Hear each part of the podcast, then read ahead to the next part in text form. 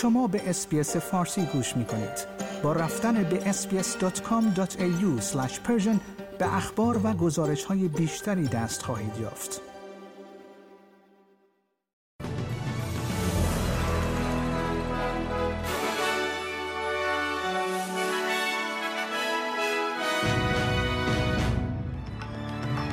دولت فدرال می‌گوید که شرکت های بزرگ مخابراتی باید برای اطمینان از کارکرد زیرساخت های خود در هنگام بلایای طبیعی اقدامات بیشتری انجام دهند نخست وزیر جدید ایالت ساوت استرالیا تغییراتی را در خصوص نحوه مدیریت کووید 19 در این ایالت اعلام کرده و 60 هزار دستگاه تصفیه هوای دیگر از امروز در مدارس دولتی و مدارس غیر دولتی در ایالت ویکتوریا توضیح خواهد شد.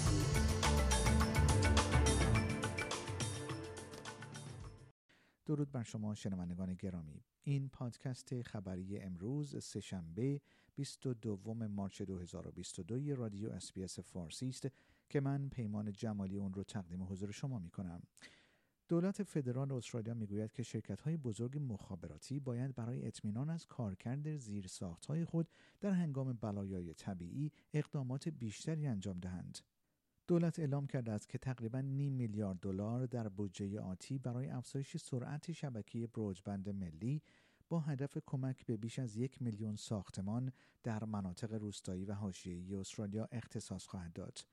این در حالی است که شکایت هایی در مورد از کار افتادن زیرساخت های ارتباطاتی در مناطق روستایی و حاشیه‌ای استرالیا پس از بلایای طبیعی وجود دارد.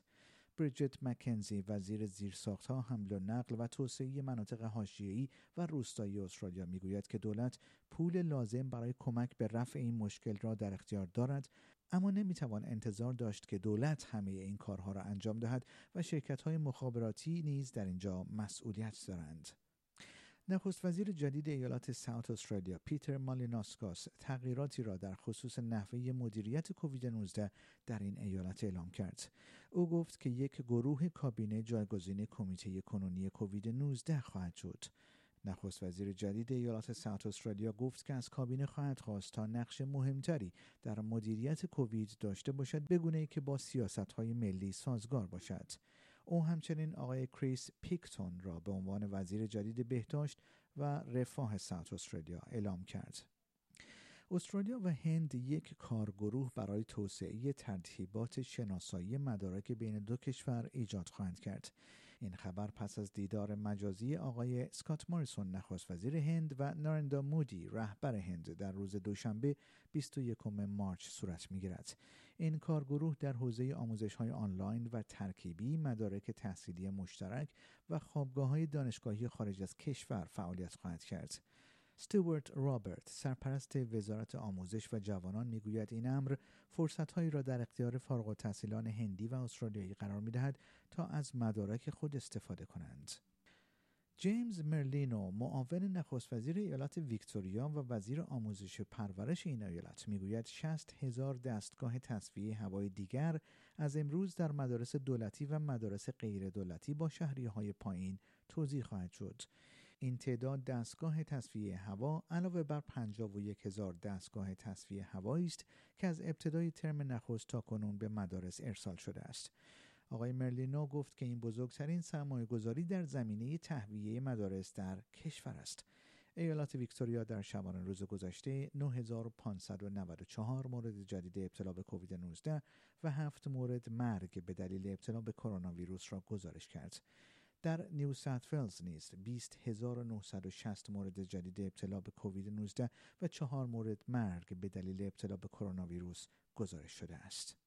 مراسم یادبود ایالت ویکتوریا برای بازیکن نامدار کریکت شین ورن چهارشنبه شب سی‌ام March در ساعت هفت بعد از ظهر در محل Melbourne Cricket Ground برگزار خواهد شد.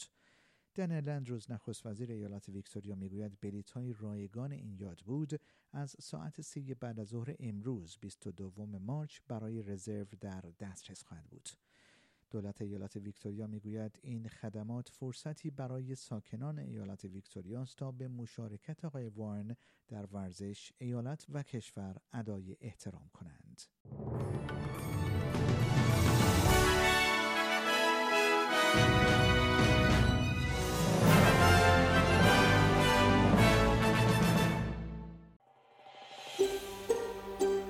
آیا می خواهید به مطالب بیشتری مانند این گزارش گوش کنید؟ به ما از طریق Apple Podcast، Google Podcast، Spotify یا هر جای دیگری که پادکست های خود را از آن می گیرید گوش کنید.